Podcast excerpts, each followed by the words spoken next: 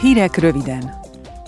A plenáris üléshéten az Európai Parlament jóváhagyta, hogy az Európai Unió fokozza fegyvergyártását, és biztosítson több lőszert Ukrajnának. Az európai lőszergyártás volumenének növelésére 500 millió euró lesz elkülönítve. Várhatóan ezzel sikerül majd a védelmi termékek terén Európában tapasztalt jelenlegi hiányt is orvosolni. A parlament egy múlt héten elfogadott jelentésében hatékony ellenőrzési és megfigyelési rendszereket kért az intézmény működésébe való külső beavatkozás észlelésére.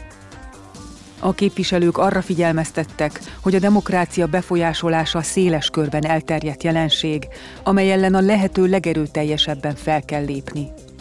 Rámutattak, hogy számtalan kiskapu kínálkozik a parlament fedhetetlenségi és átláthatósági szabályaiban és azok érvényre juttatásában.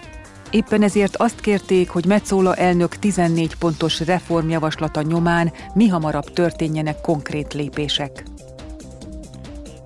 Holnap a Parlament Külügyi Bizottsága Montenegró elnökét Jakov Milatovicsot fogadja.